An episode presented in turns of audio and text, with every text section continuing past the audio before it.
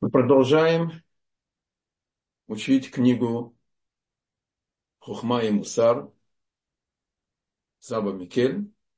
И мы продолжаем тему отношения к укору. Замечанию, критике. И сегодняшний урок начинается с вопроса, Саба Микель, это 64-е письмо по книге Хухма и Мусар, второй том, переведенное издательством Рафхайма Бурштейна. И я уже вам сказал, я иногда меняю название урока, но мы идем по порядку писем. Книга построена по письмам Саба Микель, своему сыну. Ставит раб Сабу Микелю вопрос.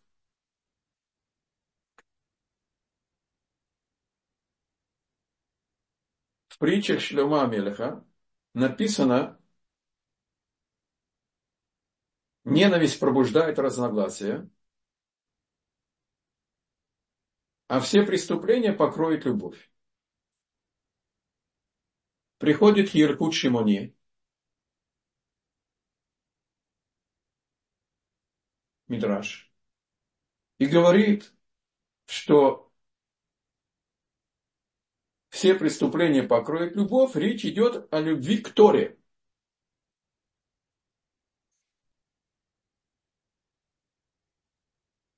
Спрашивает Саба Микель в порядке начать объяснять и привести ответы. И говорит, слегка, приводит Вавилонский Талмуд, трактат Евамот, 109 страница, второй лист. И там написано, если человек говорит, у меня нет ничего, кроме Торы. То есть любовь к Торе самого высокого уровня. Выше всего. И ни к чему другому у него нет никакой любви. Живет только Тора. То Талмуд говорит, приземляет нашего мудреца на матушку землю и говорит, человек, который говорит, что нет у меня ничего, кроме Торы, то в действительности и Торы даже у него нет. О чем идет речь?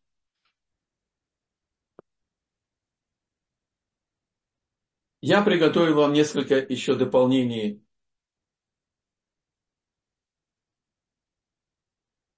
из Елькут Шимони.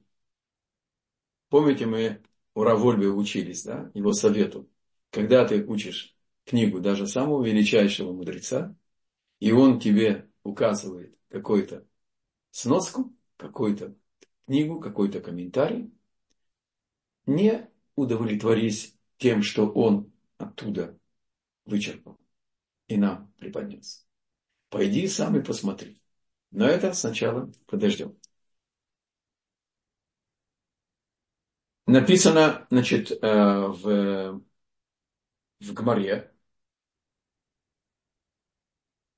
что Моше Рабейну, откуда знает Гмара такую вещь, когда Моше Рабейну, Сефер Дворим, пятая глава, первый стих. Моше собирает весь Израиль, сказал Моше всему Израилю, и сказал им, слушай, Израиль, уставы и законы, которые я изрекаю вслух ваш сегодня, а вы изучите их и старайтесь исполнять их. Изучайте для того, чтобы исполнять. То есть в Гмаре, в Талмуде раскрывается нам суть ошибочного отношения к изучению Торы. Если это духовное занятие, Тора божественная, и она занимает человека просто как интеллектуальное, возвышеннейшее наслаждение, возвышеннейшее занятие, но она не приводит нашего любящего Тору к реализации этого знания.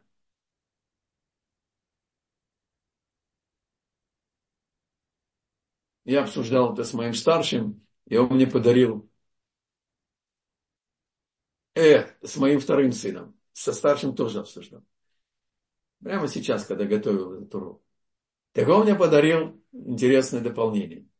Тора – это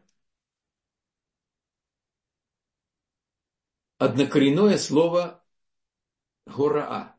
Ее суть Торы – это инструкция пользования миром и собой. Так если Тора не гораа, если Тора не инструкция, то у него нет Торы. Это не может быть только интеллектуальным наслаждением или интеллектуальным занятием, даже самым духовным, самым возвышенным, с совершенной верой и знанием, что она от Бога.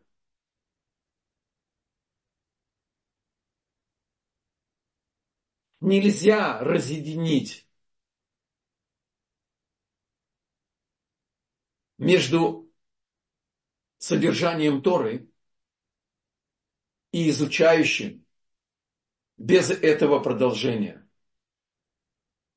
И я вам приготовил еще несколько отрывков из Якут Шимоне, который упомянул раньше, да? Сказано, Тора называется, сравнивается с водой. И мы уже сейчас с вами говорили, да, вода спускается сверху вниз, как и Тора содержится и сохраняется в мудреце, который скромен, а Моше Рабейну самый великий пророк, э, и вошло его бесподобие в один из тринадцати принципов веры, что не было, нету и не будет никого, как пророк, выше, чем Моше Рабейну. Ни Адам решил, ни Авраам, ни Ицхак, ни Яков, ни, ни царь Давид, ни, ни Машех, который придет. Так он был самым скромным человеком. Продолжает Якут Шамуни и говорит, так же, как вода начинает падать капелька за капелькой. И она капелька с капелькой превращается в бьющий родник, источник. Так, одна галаха две галахи в день и еще две галахи на завтра превратятся в бьющий родник. Вот как нужно отнестись к Торе. А как это превращается в родник? Потому что вода дает жизнь.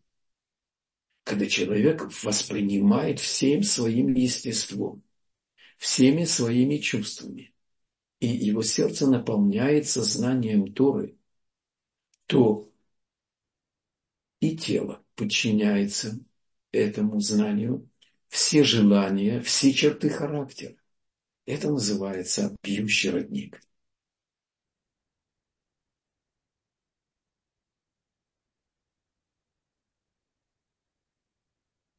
Продолжает Елькут Шимуни говорит, так же, как взрослый человек не постеснится, не постесняется у ребенка попросить, принеси мне стакан воды.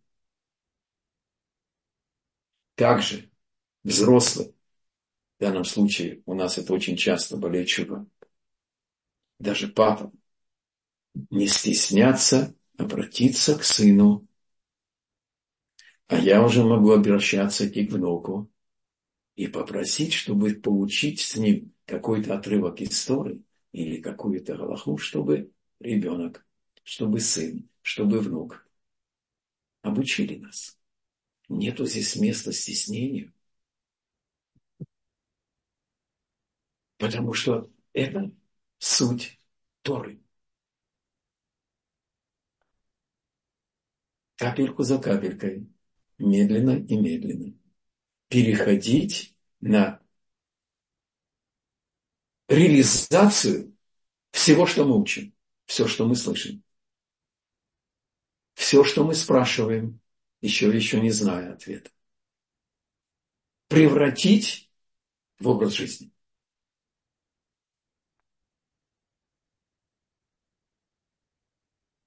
И возникло несколько вопросов здесь.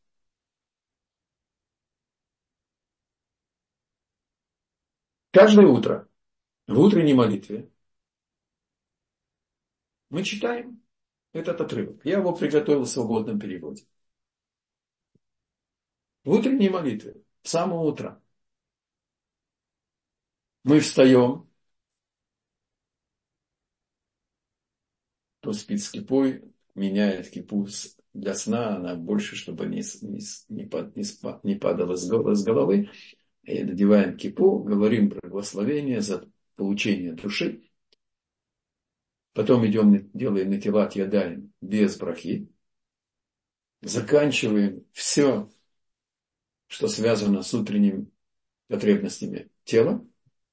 И только когда мы закончили все, и оделись, и оправились, э, оделись, теперь мы делаем омовение рук. Кто три раза на каждую руку, правая, левая, правая, левая, правая, левая, начать, начать кружку с правой руки, передать, там есть две ручки, поэтому в левую, и, значит, омовение рук, или четыре раза по Винскому Гаону, а потом мы говорим браха на нитилат ядаем, а потом мы говорим ашер яцар, то есть мы начинаем всю серию брахот ашер яцар, Элокейн э, э, Шама, и потом мы говорим брахот за изучение Торы. И в конце сказано, вот действительно дела или действия, совершенные человеком, плодами которых он живет в этом мире, пользуется ими в этом мире, а корень, ствол и ветви ожидают его в грядущем мире. Вот эти действия. Уважение отца и матери, гмилут хасадим, одним словом не переведешь, бескорыстная помощь нуждающейся, так, чтобы поставить его на ноги, чтобы перестал быть зависимым от вашей помощи.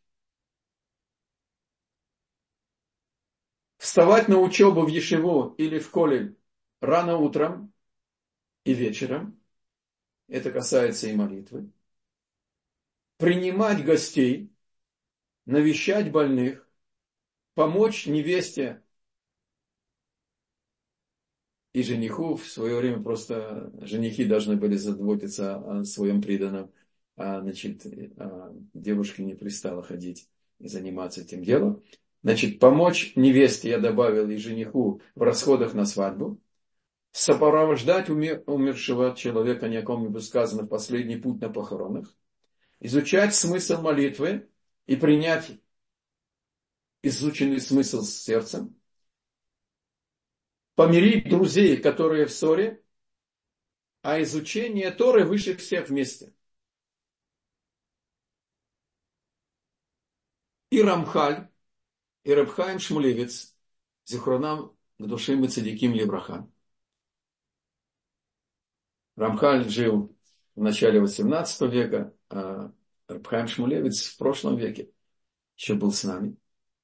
И они задают следующий вопрос.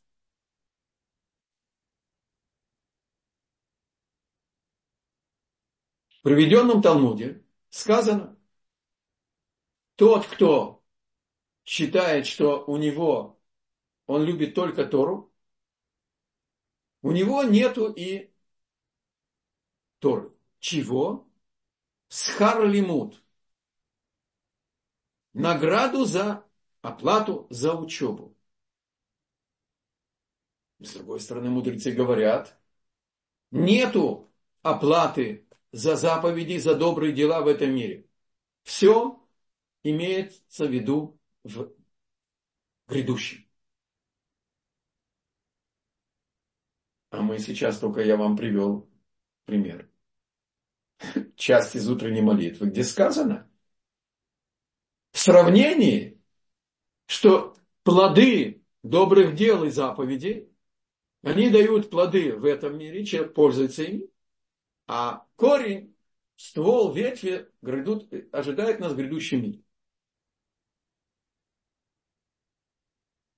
А с третьей стороны, мудрецы говорят, нету награды за, нет зарплаты за мицвод. Как примирить эти отрывки? Я возьму за основу комментарии Рабхайма Шмулевица, просто он более компактный. Но это, в принципе, то, что я учил сам э, с Божьей помощью у Рамхаля тоже и в других комментариях. Во-первых, все, что здесь сказано, все верно. И даже сравнивают изучение Тора выше всех. Кроме того, Рамхаль говорит, что злодеи не имеют грядущего мира, но они получают награду в этом мире за минимум заповедей или добрых дел. Речь идет о бесспорных мерзавцах, подлецов, подонков, развратников, убийц, что угодно. Но если он покрыл одеяло, которое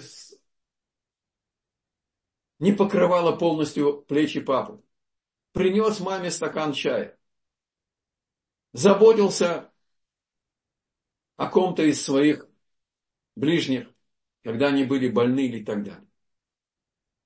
Ему платят в этом мире. Один из ответов, чтобы у него не было в грядущем мире ничего.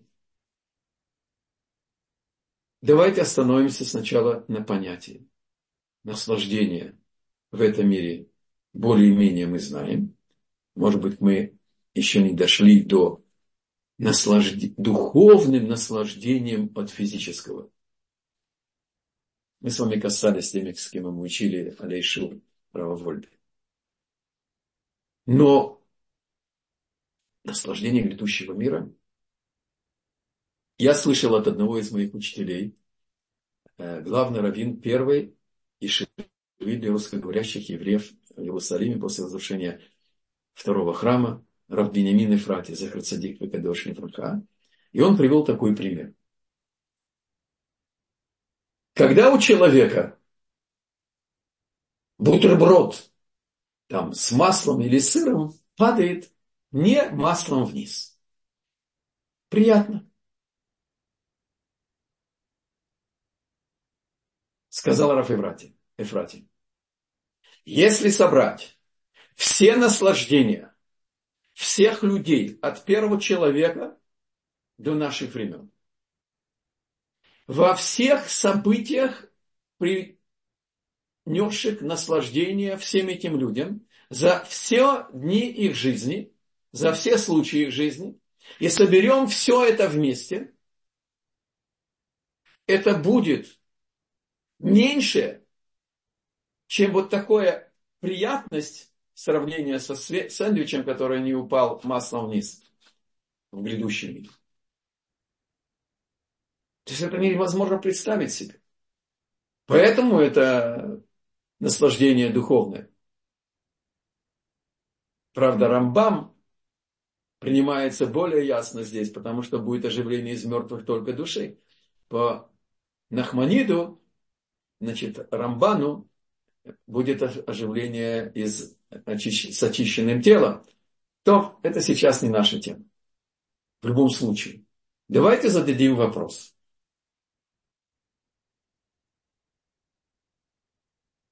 Мы уже задали, почему мы видим негодяев, которые катаются как сыр в масле. Мы видим праведников, которые страдают и находится в нужде. А с другой стороны, если уже этот принцип нам открыт, что Бог дает награду за любое доброе дело только в негодяям в этом мире. Почему? Почему не дать ему кулечек? Помните, э, семечки там давали, есть маленький кулечек, там какую-то маленькую меру, там 15 минут э, вместо там на прокат на целый день, дать на 15 минут побыть, понасладиться грядущим миром. Невозможно. Грядущий мир – это не какое-то место, где получают наслаждение. Грядущий мир – это та мера совершенства, которую человек достиг своими усилиями в этом мире. У него нет вот этих усилий. У него нет ламаба. Он не может туда быть принят. Голех Адам Леоламо. Человек идет в свой мир. У него нет этого мира. Он жил этим миром. Говорит Рабхаим Шмулевец, потрясающий принцип. Бог действительно нельзя заплатить за доброе дело и за мецву, потому что оплата идет в грядущем мире. И все, что есть в грядущем мире, нет вот возможности в этом мире дать. Нету. У нас нет такой возможности принять. Это все нас ожидает в грядущем мире. А что же мы получаем в этом мире? Бог дает оплату, награду каждому человеку в этом мире за любое доброе дело, за любую заповедь. В зависимости от трудности, в зависимости от скрупулезности исполнения, мы получаем в той мере награду, какой для нас это действие важен. А постольку, поскольку у негодяев важно только материальное наслаждение, так Бог им платит за их добрые дела минимум и за их заповеди богатством, известностью, яхтами, личными самолетами и так далее, и так далее. Потому что Бог дает человеку за добрые дела и за заповедь то, что он ценит. А поскольку, поскольку праведник ценит Тору и ценит духовное, а духовное можно дать только в грядущем мире, единственное, что есть прообраз грядущего мира, это изучение Торы, это жизнь по Торе, это праздники, Поэтому Бог взял на себя все беспокойства, все заботы материальные, не только мудрецов, которые живут Торой, а каждого верующего и живущего по Торе человека, даже когда он работает, расходы на воспитание, на невесту, на жениха, на расходы на субботу, на праздники. Все берет на себя Творец. И поэтому действительно искренне верующий, что Тора является действительно главным, возвышеннейшим образом жизни, как мы сказали, а Тора превышает все, все, все добрые дела вместе взятые. Тора кенегет кулам. Каким образом? Говорит Розенштейн.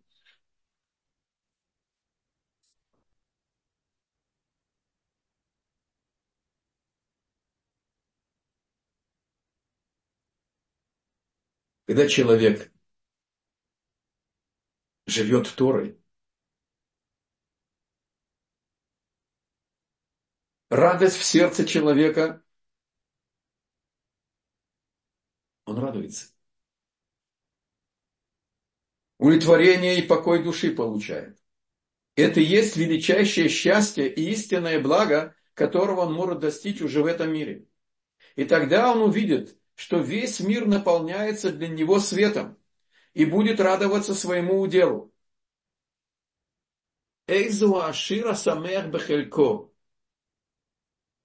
Кто считается по-настоящему счастливым?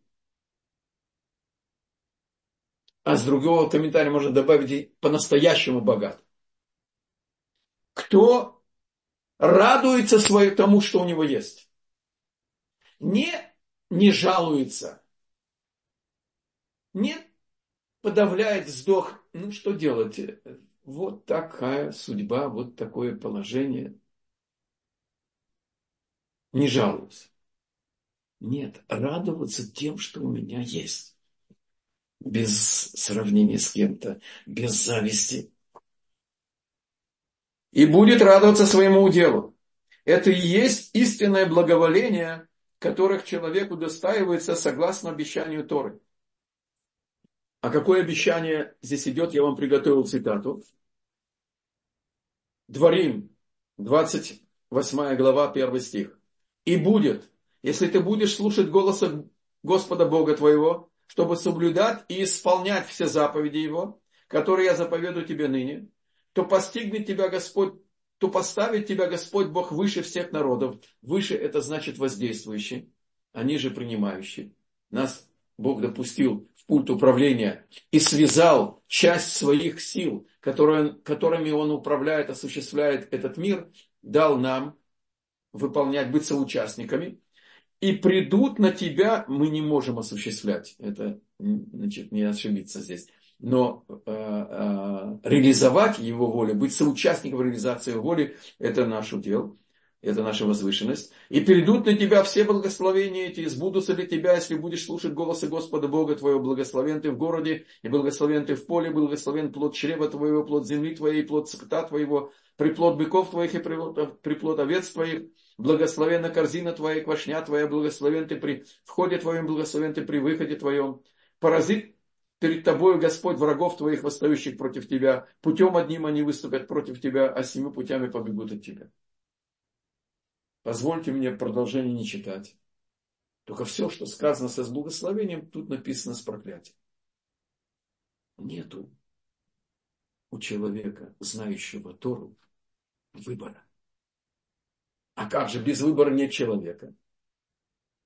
Нет, имеется в виду, он не должен выбирать когда он знает, что перед ним истина, живая вода, живое слово Бога, он не нуждается в сомнениях. У него нет сомнений, тогда не нужно выбирать.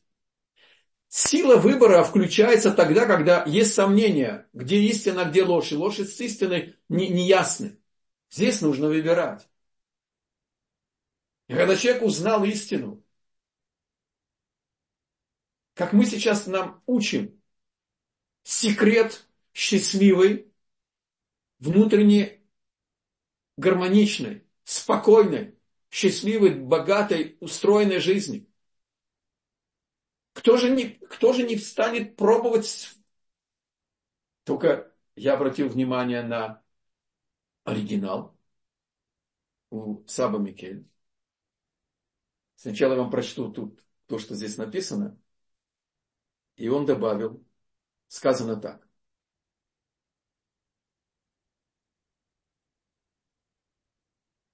Человек, которого мирские заботы не отвлекают от изучения Торы, и есть истинный мудрец.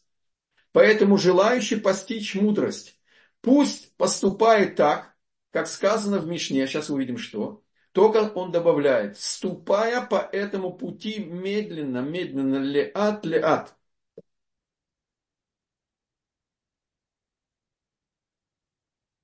Не иду на вы.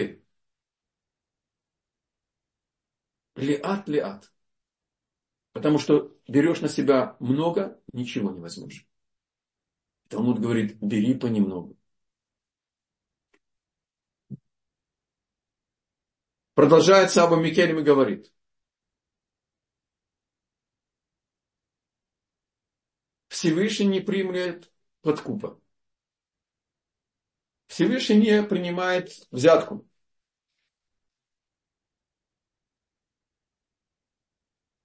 Что это означает? Рамбан говорит, Сабу Микель переводит Рамбан. Я приготовил вам короткий отрывок в своем свободном переводе.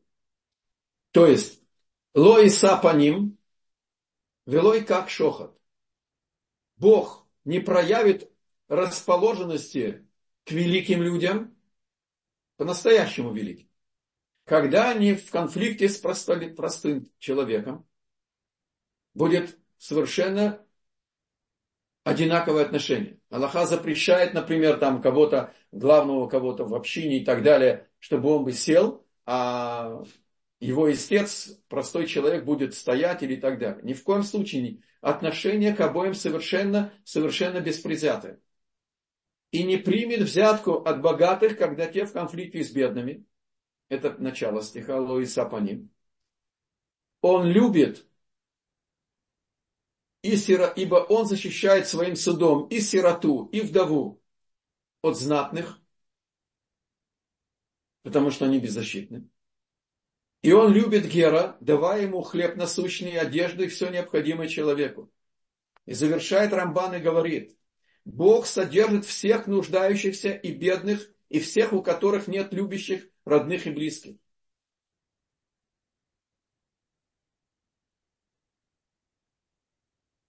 То есть Бог абсолютно объективный, справедливый судья. Но Он судит каждый поступок, каждое нарушение. Самое незначительное. И как мы в прошлом уроке говорили, поскольку, поскольку Творец, Он непостижим, то нарушение Его воли, оно абсолютно непостижимое, непостижимый грех. И не надо ждать, когда страдания, как мы с вами учили, начнут нас учить. Нужно постараться включить в наш, наши планы, наши жизненные шаги самоконтроль. Понять, что мы находимся действительно в живой связи с бесконечным Творцом, и Его воля – это абсолютное добро. Это единственная настоящая жизнь. Это единственный путь приобрести все, о чем мы мечтаем, но только этот суетный мир не позволяет нам ни на минутку остановиться. И отрицательное начало нас бомбардирует без перерыва. А как будет с этим? А как будет с этим? А как будет завтра? А что будем есть? А как дать воспитание? А как же э, э, сватовство? И, и так далее, и так далее. Совершенно еврейский подход.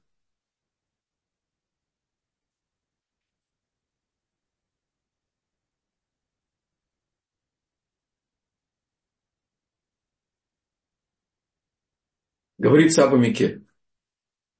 Поэтому, поскольку, поскольку Всевышний не приемлет подкупа, мы, мы значит, э, говорим, любовь к Торе – это воспитание себя на ее путях в смысле изреченном в Мишне. В Мишне Перке а вот написано. Я привел это значит, в прошлом. Рабьохана бен Закай взял, свой, взял своих пятерых учеников и послал их из Ешивы, чтобы они приблизились к действительности, пошли в мир и нашли для человека, который не живет только Торой. Для обычного еврея путь, который достойный и возвышен. И самый возвышенный – это путь Торы. Это говорит Мишна, как реализовать себя на этом пути. Таков путь Торы. Хлеб с солью ешь, и воду в меру пей, и на земле спи, без перин и матрацев с разными баловствами и неженствами, покрывами и так далее, и так далее. И жизнью полной страданий живи и занимайся Торой. Если ты поступаешь так, счастлив ты и благо тебе. И все благословения, которые мы прочитали, они здесь заложены.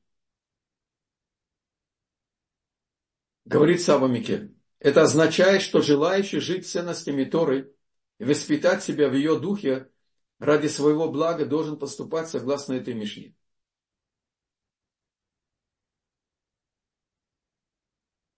Во время, когда Раф Ифратим, помянутый погойный праведник, был главным раввином первой Ишивы, она называлась Торами Цион, там был в этой, это была программа Ешива в, в, в, внутри израильской Ешивы. И Машгехом этой Ешивы, духовным учителем, значит, был Раф Йоэль Шварц, Захарсадик Вакадошни Браха. Кстати, несколько его книг по актуальнейшим вопросам переведены на русский язык. Поищите, значит, э, Раф Йоэль Шварц. И он однажды давал урок а в этой Шиват Итри. Большой был контингент э, евреев из Америки, молодых ребят, которых родители посылают на год, на два, на три, как вот в Ишиват мира сейчас, приезжают тысячи, тысячи молодых людей из Америки, не из бедных семей, и даже там, где семьи обычные, они намного выше уровень жизни, чем у нас принято. И они оставляют все эти дома с э, нижними этажами, и три этажа сверху, и машины, и, все люксусы и так далее, и так далее. Так он к ним пришел после хорошего обеда. Араф Элефант, Роши Шиват Итри, Захар Садик Левраха, он был тоже американским евреем, и он заботился о них. У них там бывало по несколько видов даже значит, мясного, и салаты, и, и так далее. И после хорошего обеда он им прочитал эту мишну. Таков путь Торы, хлеб солью ешь, воду в меру пей, и на земле спи. Ну, сказал, как это укладывается у вас? И они заерзали на стульях, не, не понимая, было очень неловко, то есть они почувствовали себя как те, кто не бней Тора. А он долгую минуту дал им, так сказать, пережить это все. И пояснил то, что здесь сказано. Это означает, что желающий жить ценностями Торы и воспитать себя в ее духе ради своего блага должен поступать согласно этой Мишны, освободиться от мирских забот, со спокойной душой и ясным разумом подняться в чертоги, в чертоги мудрости перенося при этом множество испытаний, как завершает Мишна, жизнь полная страданий, живи, занимайся Торой.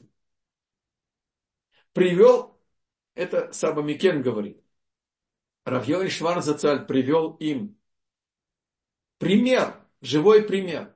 В Ешеве было несколько молодых э, потомков Вильнюсского Гаона, семейства Лурия.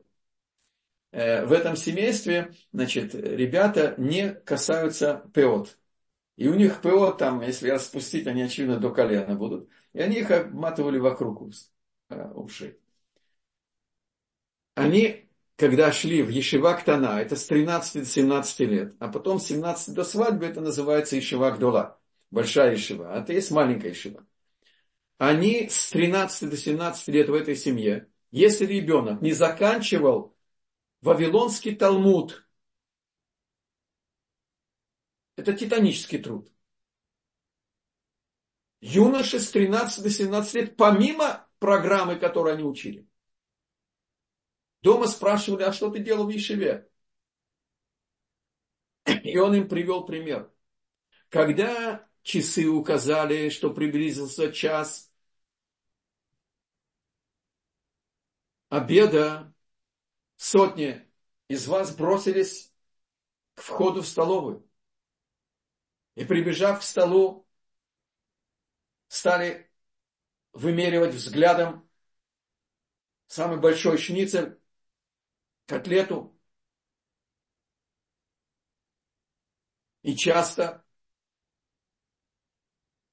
когда выяснял, что кто-то из, из урока, урок это год, первый урок, первый год, второй год, третий урок и так далее, третий год, не пришел, потому что заболел. были те, кто из вас, кто брали эту... Возьми, накрой другой тарелкой и принеси ему это домой. А они, потомки Виновского Гаона, не бежали в столовую. Они себе представляли, что пока несколько сот войдут, можно еще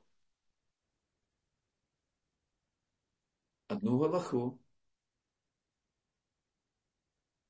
еще один отрывок истории, капельку за капелькой, наполнить родник бьющейся Торы.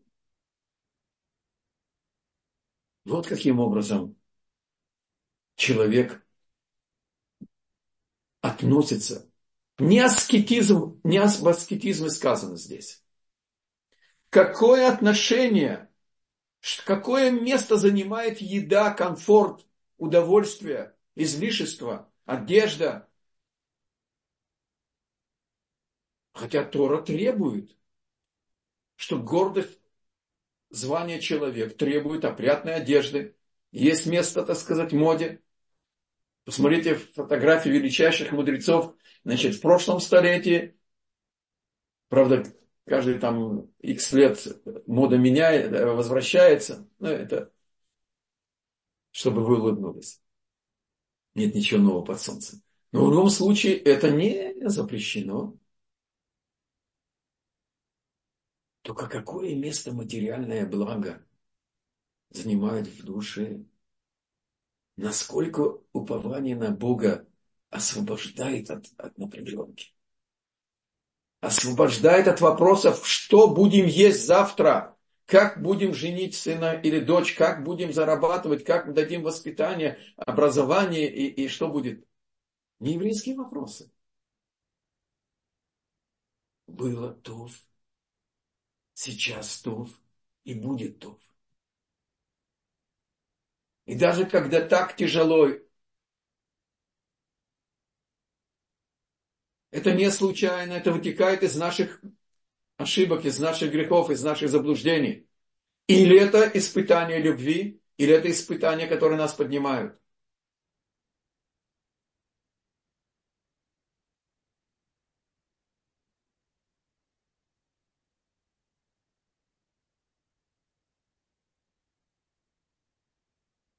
Хвот Левовод приводит Саба Микейн, говорит, никакое преступление не может считаться малозначимым, если оно совершается постоянно. Лашонара, злословие, сплетни.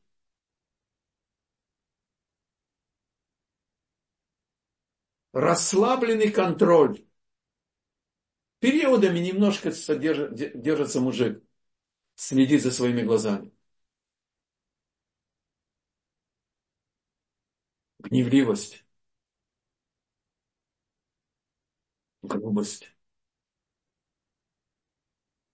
бессердечие, эгоизм, зависть. Часто они превращаются в постоянное а это уже становится определенной чертой характера.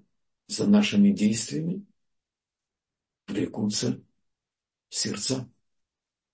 И наоборот, выстроенное, полноценное миропонимание проникает вглубь. Это знание доходит до корня и выкорчевывает корень зла. Вы изгоняет власть отрицательного начала из нас. И человек преображается.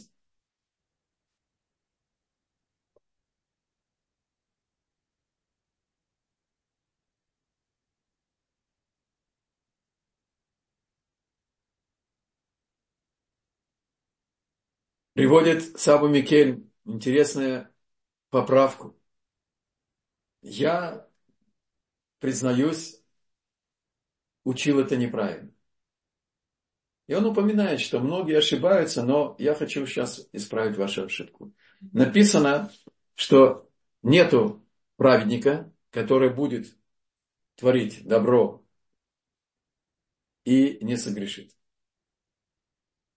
Так он говорит, в народе считают ошибочно, что речь идет о том, что человек делать будет заповеди, но и будет делать и все-таки споткнется и сделает грех. Открывает Саба Микель. От греха первого человека зло и добро смешались. У первого человека до греха зло было вне его, у него не было отрицательного начала.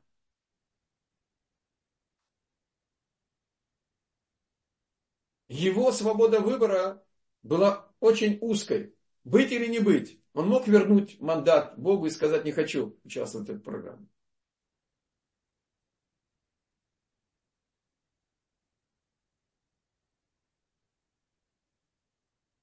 Мы испытываемся, мы живем по Торе, и все шаги, все наши действия, они зло, смешанное с добром, добро, смешанное со злом. И поэтому нельзя почивать на лаврах. Нельзя успокаиваться, сказать, или еще это рановато, это еще не для меня, можно удовлетвориться частичным строгостью, частичным исполнением и так далее, и так далее. Недопустимо.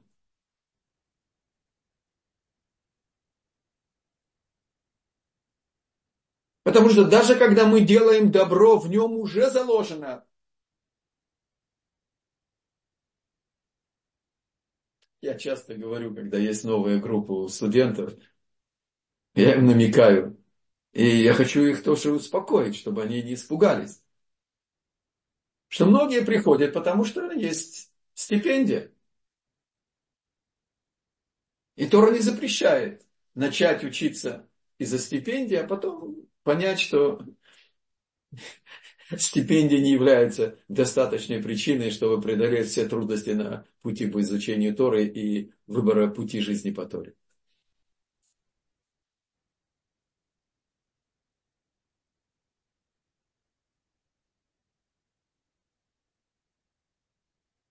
И добавляет Саба Микель, то, что мы уже учили на прошлом уроке, что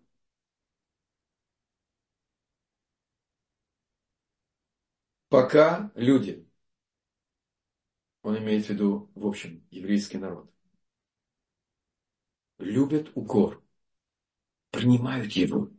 К исправлению себя, к изменению себя – Ибо пока люди воспринимают укор на земле, на земле, не только в личном плане, царит спокойствие, благополучие и благословение спускается в мир.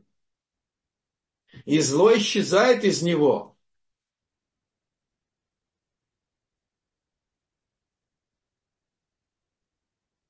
Оказывается, что даже если один человек воспринимает укор, это вносит покой во все мироздание.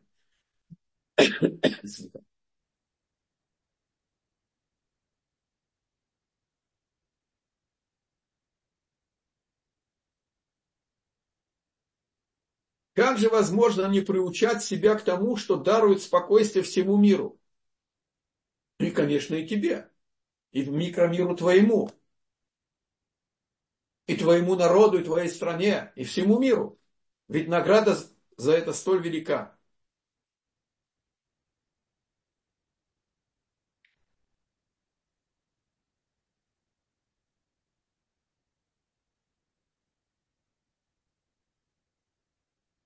И добавить, добавляет э, Саба Микель еще одну вещь.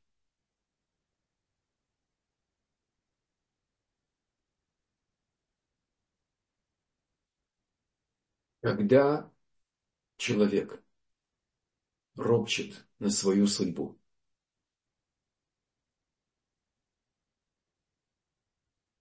и начинает выражать возражение капитаном корабля. А где были, так сказать, мудрецы и так далее? Почему? А Тора говорит, что когда пришли к Моше с претензией, зачем ты нас вывел из Египта? Тора раскрывает, что это было расценено как возражения и претензии к Богу. То есть, когда мы бунтуем против обязанности понимать, что все от Него, и все необходимо и осмысленно, и добавить, что наказание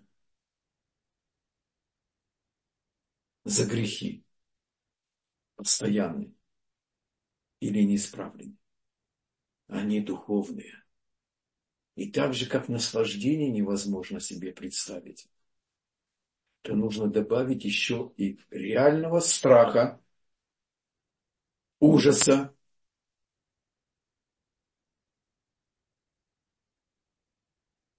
чтобы затрясло, чтобы человек на какое-то мгновение потерял бы покой,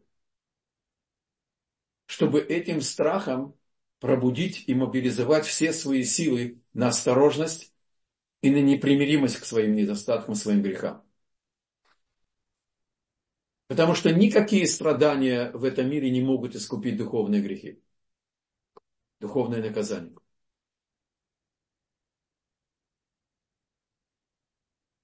Они тоже нами непостижимы. Но не работает предохранитель. В этом мире, если есть страдания, ни о ком не будет сказано, человек теряет сознание, и все. А в духовном мире не так.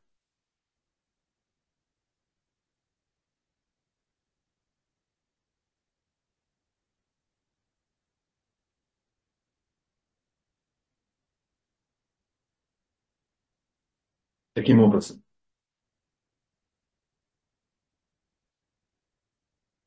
нельзя мы учили. Не понимать путь Торы, аскетизм, спать на земле, хлеб с водой есть и так далее. Просто брать от материальных потребностей все необходимое и принимать то, что у нас есть, что оно от него – и быть счастливым.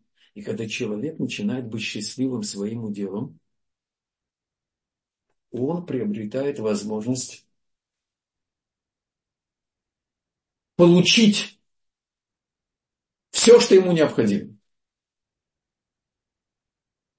Тот, кто так относится к тому, что Бог дал, то когда меняются потребности и появляются какие-то сложности и так далее – Бог взял такого человека на обеспечение. Это не зарплата. Когда Бог берет нас на службу, а выполнение нами всех заповедей – это осуществление мира. Каждая заповедь включает обратную связь на определенную часть тела и на определенную часть творения. А изучение Торы, как мы с вами учили, оно глобально исправляет всего человека и глобально влияет на весь мир относительно той доли, которую человек вложил. Вот о чем идет речь.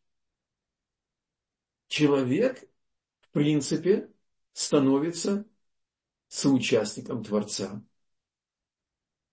И Бог ему дает плоды, результаты его учебы и результат его дел.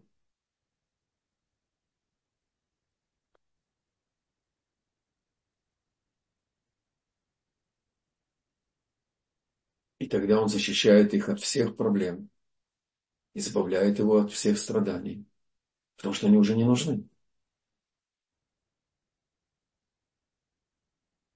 И страдание приходит как средство, чтобы очистить человека. А если он принял на себя этот путь. И так же, как вода, завершим Елькут Шимани, так же, как ритуальный бассейн Миква очищает человека от духовной нечистоты, то так и Тора очищает человека от всего, от власти отрицательного начала. Он перерождается.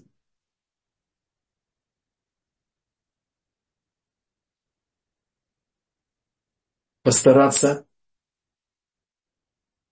обращаясь к женщинам, замужним и к родителям в отношении к своим детям. Постараться сделать изучение Торы приятным, не давить, не критиковать. Поддерживать, награждать, хвалить, восхищаться, показывать реальное, реальное счастье, что ребенок пошел по пути Торы и учит Тору. И любой шаг мужа к выполнению заповедей. Не давить, не требовать. Не даже думать в душе и смотреть на часы, когда же он будет таким, как я бы хотела быть. Супруги воспринимают душу без, без слов. И когда я сказал одной из своих учениц, она страшно удивилась. Через 3-4 месяца она вдруг мне сказала, муж дает делает хидуш, может э, готовить еврей Тора, и она сняла давление. Мужик был ведущим в семье, а тут вдруг жена его опередила. Это может быть в другой ситуации. Но